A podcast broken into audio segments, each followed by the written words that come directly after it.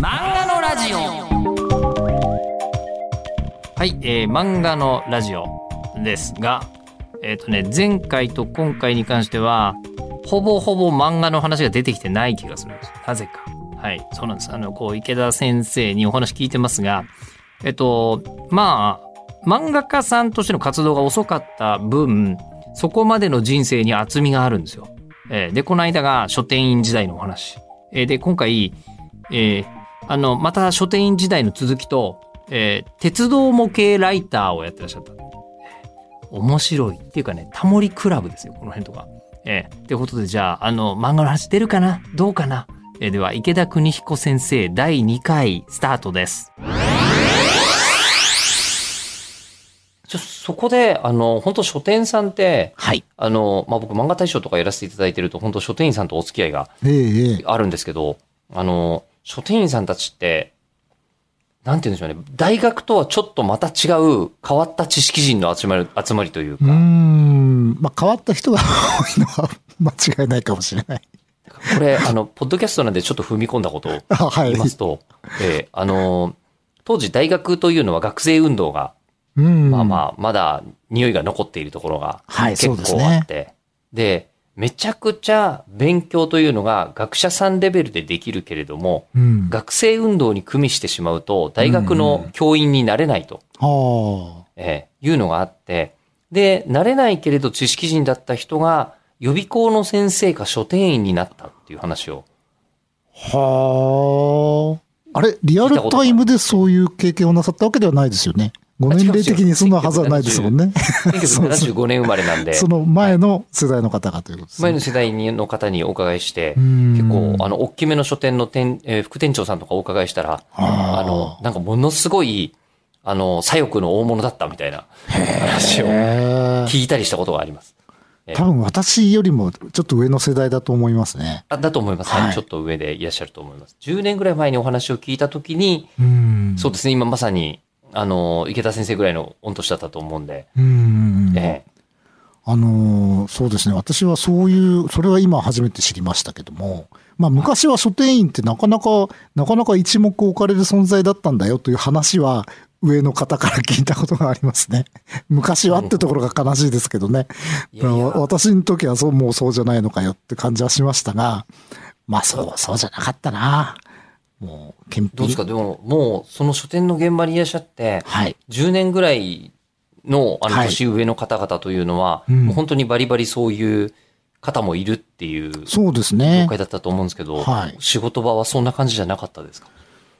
えーとね、あのーだパルコブックセンターという、まあ、立ち位置、まあ、書店にもいろいろ立ち位置があるのでね、まあ、紀ノ国屋が一番、まあ、古い、あれですけども、で、パルコなんかはやっぱそういうとこから移ってきた方が多いですよね。なるほど。だからやっぱり多分その、あのーなんだろうな、もも王道というのか、書店街道まっしぐらっていう方はきっと同じ書店さんの中で、こう、出世されたりしていくのではないかと思うんですが、まあ、パルコブックセンターはそこから飛び出してきた人たちの集まりみたいなところもありましたので、いろいろと面白い、えー不思議な感じではございましたが。まあ、他を知らないんでね、なんとも言えないですけど。でしかも、あの、時代的に、はい。もうバブル真っ盛りの頃じゃない？バブル真っ盛りですね。ちょ、ちょっと陰りが見えてきたみたいな時ですかね。で、バブル真っ盛りだと、で、しかもパルコっていうと、うんその消費文化の頂点の一つうんうん。だったわけなんですけど、はい。当時、どんな風にそこに参加されていたというか、いらっしゃったんですか？えっ、とね、まあ、あの、渋谷店には開店の時半年ぐらいいただけで、あとは、はいはいまあ、調布とか大泉とか、は新所沢とか、まあ、あちこち行ったんですけども、でもやっぱり、あの年末とかすごかったですね。はいあの、やっぱり、プレゼント、おお子さんへのプレゼントに絵本をとかいうお客様が怒涛のように押し寄せるわけですよ。でも、うんラッピングとかももう、ものすごい数やるし、多分今はあんな光景見られないと思うんですけどね。で、しかも、あの、レジ打ちは手で打つし、ああ、バーコードじゃないし。そうです。もう読み上げて打つわけですよ。はいはいはい。2200とか言うと、もう罵声が飛んできて、2じゃない、2! 二つに二役って言わないと間違えるから、はい。あの、なんていうね、もうそれ、土星が飛び交ってる中で、お客さんはこう、受けたまってたという感じですね。しかも、あの、なんか、ものすごいベストセラーとか出る時代でもありますよね。うーん、そうですね。だまあ、そこから離れちゃったのでね、今はあんまり知らないんで、多分まあ、今はないんだろうなという感じはしますね。なんかね、窓際のトットちゃんとかサラダ記念日とかがめちゃくちゃ売れてたような。そうですね。ノルウェーの森とかね。はいはいはいはい。であと写真集だと宮沢りえ写真集とか、はいはいはいはい。マドンナの写真集とか、はいはい。なぜこれが文芸賞なんだろうと思いながら 飛ぶように売れるみたいな時代でしたね。じゃあもう、それはもう書店の現場にいらっしゃる方として、はい。もう、あの、創作活動とか、はい。あの、そういうことに携わることはあまり考えないモードで、考えないモードでしたね。ですよね。はい。ええ全く考えてなかったですね。あの、それが、あの、まずはイラストレーターさんに、はいあの、なられたっていうことなんですけど、はい。これはどういう経緯があってこうなるんですか？まあ、まあ子供の頃から絵ははいはい。描いてたと。お好きだった。で、まあ、まあ、それで食べられたらいいなという漠然としたもう夢にもなってないような、あれは、まああって、はい。で、まあ書店の仕事も別に嫌ではなかったですし、うん。えーまあ結婚して子供が生まれ、でもこれ以上後だったらもうできないなという気持ちにある時になりまして、はい。あのー普通、まあ、いろんな人にそういうことは独身時代にやるもんだと言われたんですけども、えーっと、まあ、ある程度、まあ、働いて貯金も作ったとこで、まあ、一度やってみたいと。まあ、やってダメならしょうがないと。うん。えーだけど、これやらないでいると、後で、あの時やっとけばもしかしたらなんとかなったかもしれないなという気持ちをずっと抱きながら生きていくんだと、ちょっと悲しいなと思いまして、うん。で、かといって、まあ、いきなり会社を辞めるというのはあまりにもそこまで非常識じゃないので、で、ある時ね、あの、二日連続して休みだった時に、はい電話帳営業をしたんですよ。自分でもよくやったなと思うんですけど、電話帳を送って、その、近所の印刷業であるとか、その、デザイン事務所であるとか、に片っ端から電話して、いや、イラストやカットのお仕事ないでしょうかっていうのをやったんですよ。くそんなことやったなと思いますけど、私そんな電話かかってきたら、忙しいんだよって言って切っちゃうような逆の立場ならね、実際そういう目にたくさん会いましたけど、はい。でも、なんか、効か不幸か一つ仕事が取れちゃったんですよ、それで。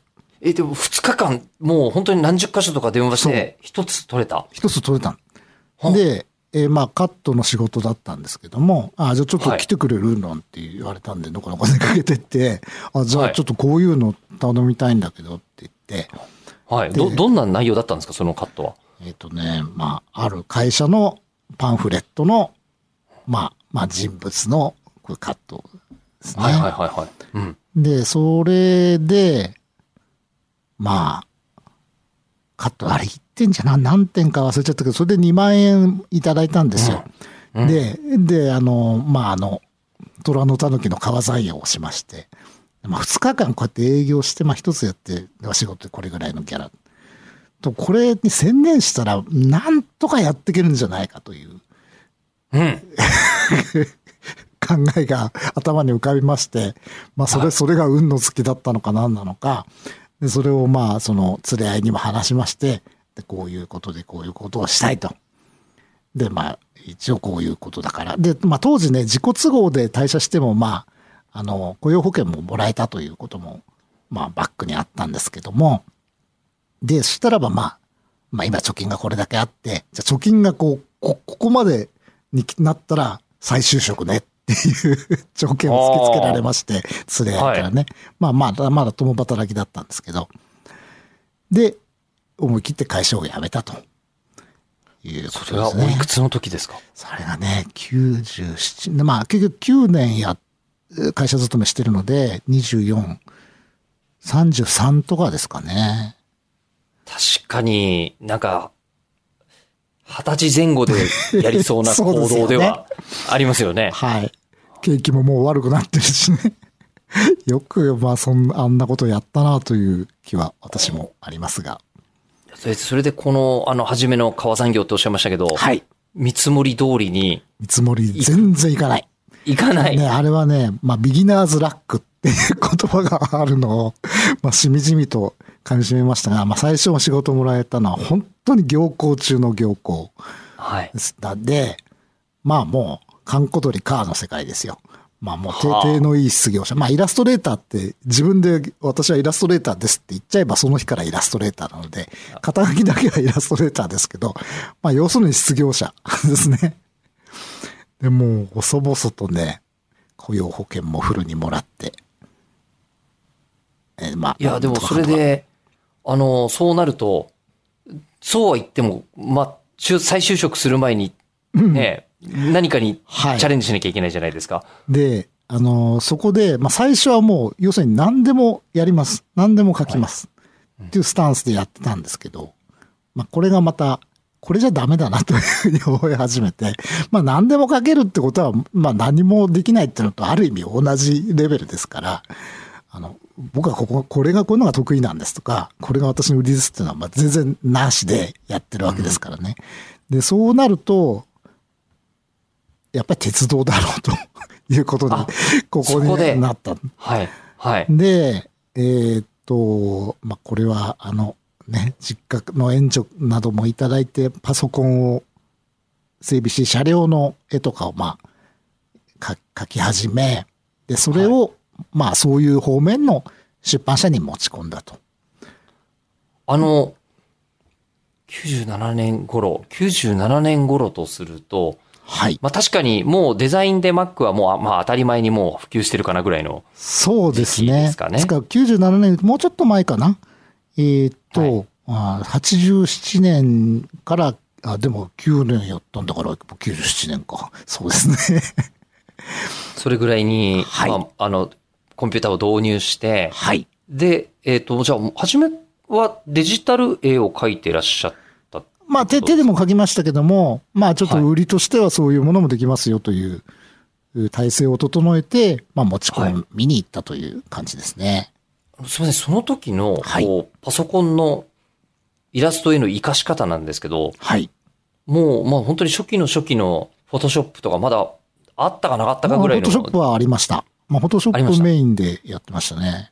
あ、フォトショップで、あえー、の Mac の青い青いやつのはいやつですね。パワー Mac のブルー Mac。はいはいはいはいはいやつはい。はい。まだ印刷業界はポストスクリプトとか言ってた時代。よくわからないままにポストスクリプトとか言ってた時代。で、まあ、あの、鉄道の、特に鉄道模型の方とかで、こう図面系の絵って結構喜ばれるというか、需要が多いんで、要するに車両真横から、ま、はい真正面から真上からこういう風になってますっていう。はいそういうの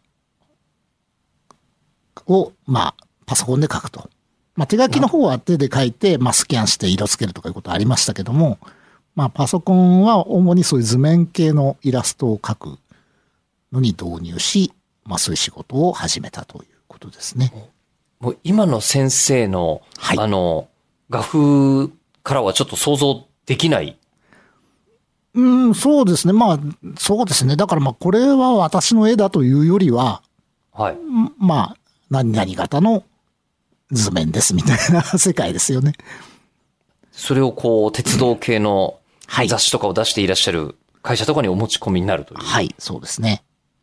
そしたら、えーはいということになりまして、ほうほうほう。あじゃあ、じゃあやってみようかみたいな 感じで、えっ、と、それ以外のその、そっち、あ、あの、他の方の記事にイラストをつけるという仕事とか、あと一応のその、いろんな列車をその、イラストで紹介する連載記事をいただけまして、まあ、これで、まあ、まあ、なんとかかんとかなったかなという感じですね。それはもう、あの、文章もその時はお書きになることになるわけですもんね。えっと、自分の記事ではそうですね。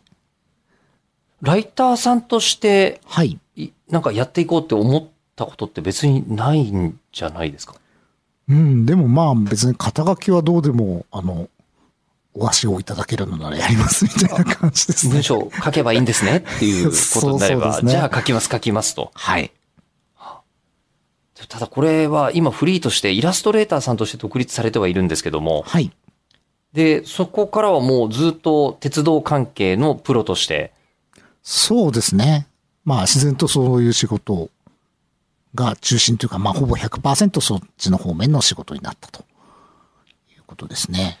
もうちょっと鉄道ライターさんたちの、あの、こう、お仕事のありようっていうのがちょっと想像がつかないんですけど、はい。もう、しょっちゅう電車に乗りに行くっていうことになるわけですか？あの、ですから私はそこもやっぱ鉄道模型なので、あ、はいはいはい。鉄道の、し実物の鉄道の出版社とまた違うんですよ。鉄道模型の方の出版社って。またまた違うんですね。そうなんです。ディティールがちゃんとあるんですね。はい。はい。で、まあ、これはラッキーだったかもしれませんが、その当時そういう業界がこう非常に、こう、拡大傾向にあった時代で、雑誌も増えて、いろんなとこが参入したりして、だそれもラッキーでしたね。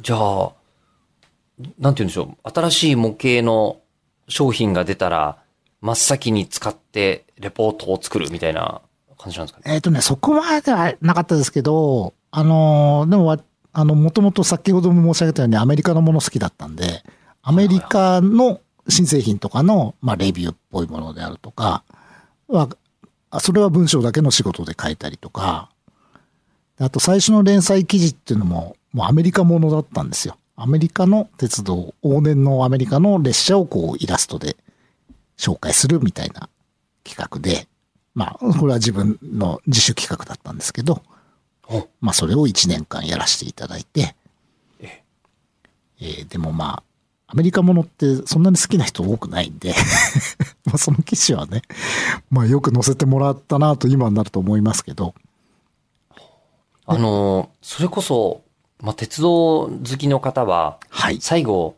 世界に目を向けるととんでもないことになるっていうう。ええ、あの、もう、それこそ、ソ連の鉄道も、中国の鉄道も、インドの鉄道も、全部魅力的なんだよ、みたいなまあそうですね。もこう日本。日本のレールの上を走っている以上はもうね、あのー、学校の校門の戸でさえなんか魅力的みたいなね。日本のレールの上走ってるから。もうそれぐらいになりますよ。だってね、日本こうレールが走ってるあれ？ど、ど、どどこ行ってんの？ってなりますもんね。なんなら窓枠でもいいぐらい。窓枠でもいいかもしれないです。窓枠でもいいんですか、うんそういうもんなんですか？子供とかね、あの、襖のレールとかで、あの、おもちゃとか走らせますよ。あ、走らせます そうね。そうそう。やっぱだからあれ原点なんです。それにいろんなディディティールがくっついて、まあ今の鉄道市民になってるけど、取っ払っちゃうと、要するにそういうことですよ。レールがないと魅力的じゃないんですかね？それはそう間違いないと思いますね。レールとセットなとこがすごいんだ。はあえで、で、アメリカ なんてまさに、その、あの、鉄道がなければ、うんあの国の形に最終的になってないと思うんはい。ですけど、歴史上。アメリカの鉄道が、もう、あの、池田先生にとって魅力的だったのは、うん。これ、ここんなポイントがみたいなのあるんですか？えっ、とね、まあ私昔のアメリカの鉄道が好きなんですけど、あのアメリカの人って今の人って鉄道乗らないんですよ。まあ、そうとにかくもう車社会のイメうージ。ん。でもう徹底して乗らない。もう成人するまで乗ったことないとかね。うんあの、そういう人い当たり前にいるんですけど、でもかつてはそうじゃなくて、あの、いろんなかっこいい旅客列車がですね、しかも向こうみんな私鉄なので、それぞれが衣装を凝らして競い合うわけですよ、お客さんを引きつけるために。それがすごく魅力的でしたね。から、色といい、形といいね。うこんなの走ってたんだっていう発見が、もう調べれば調べるだけあって、それが非常に面白いかったですね。でも調べるって言っても、どう調べてたんですか？その頃はね、インターネットじゃないですから、あの、はい。ロゴスじゃないですけど、要所、店に、銀座の言えない洋書店とか行くと、そういう本があるわけですよ。もうまだね、まだドルが300何円してた時代だから60円高いんだけど、ええ。もう小遣い貯めて、ようよう買ったりしてね、勉強したりして、でも面白かったですね。はあ。で、しかも文字はみんな英語みたいな感じです、文字はみたいです。まあそれは勉強になりましたね。今思えばね。え、それで、あの、なんて言うんでしょう。なんかもう渡米とかしても不思議なさそうなぐらいの入れ渡込み米はね一回、一回しました。あの、アメリカの鉄道かのことを書くのに、アメリカ行ったことがありませんって、じゃあ、やっぱね、その、話された方も、うんなん、なんじゃこいつはと思うでしょうもから、まあありがたみがね。ええですからそれこそ97年だったかな。クリントン時代のアメリカに行って、アムトラックに乗りまくってきましたが、おおうよくそれもね、一人でよく行ったもんだと思いますけれども。もう本当独立の勢いっていうのが、そうですね。お金もないのにね。まあでも、い行ってきましたね。面白かったですけどね。面白かった。うん。やっぱり。。はあ。で、こう乗って、で、そのアメリカの鉄道のその、えー連載とかって、はい本になってらっしゃるんですか？単行それは本にはならなかったです。あの、やっぱりね、アメリカものって、まあどうしてもね、読者的には、あの、限られるんですよ。で、まあそれ逆の立場になってみれば、その読者の方では、まあ中学生の方もいてね、でそれをお小遣いで1000円出して買った本は、全然興味のないことがね、そうページを割かれてたら、まあそりゃまあ人気もないだろうなと。だまあ出版社の方としてはまあやっぱり結構いろいろ新しいことをやるぞっていう意欲があったんだ、ああって載せていただいたんだと思うんですけども、まあ、うんよく1年間載せてもらえたなという感じはしますね。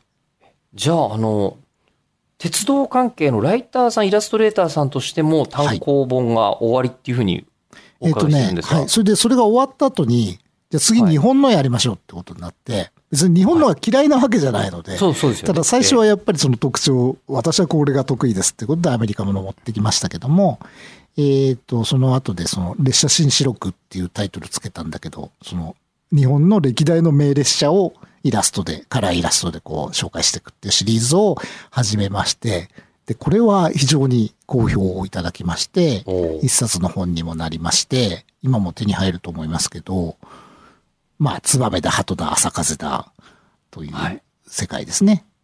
はい。で、まあ、それが、まあ、一応、ね、足元を固めた仕事ということになりますかね。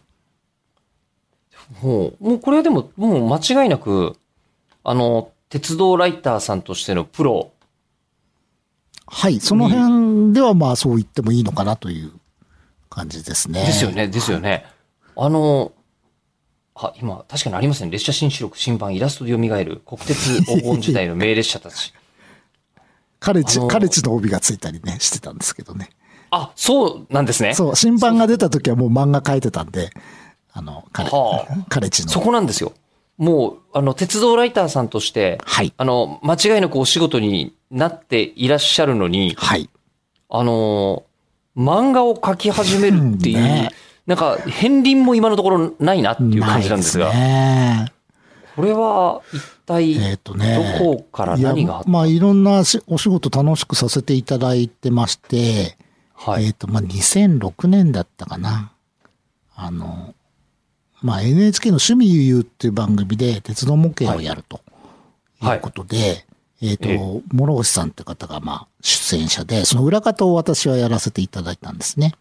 で、まあ、それもね、結構みんなで、あの、ワイワイ、レイアウトみんなで作ったりして非常に楽しいお仕事だったんですけど、はい。で、それが終わった時に、ふとまあ、まあこれはまあやっぱり、あの、鉄道模型業界でも、まあひ一つの到達点だったなと。うんまあまあ、うまあいろんなご意見は終わりでしょうが、天下の NHK で鉄道模型をやったと。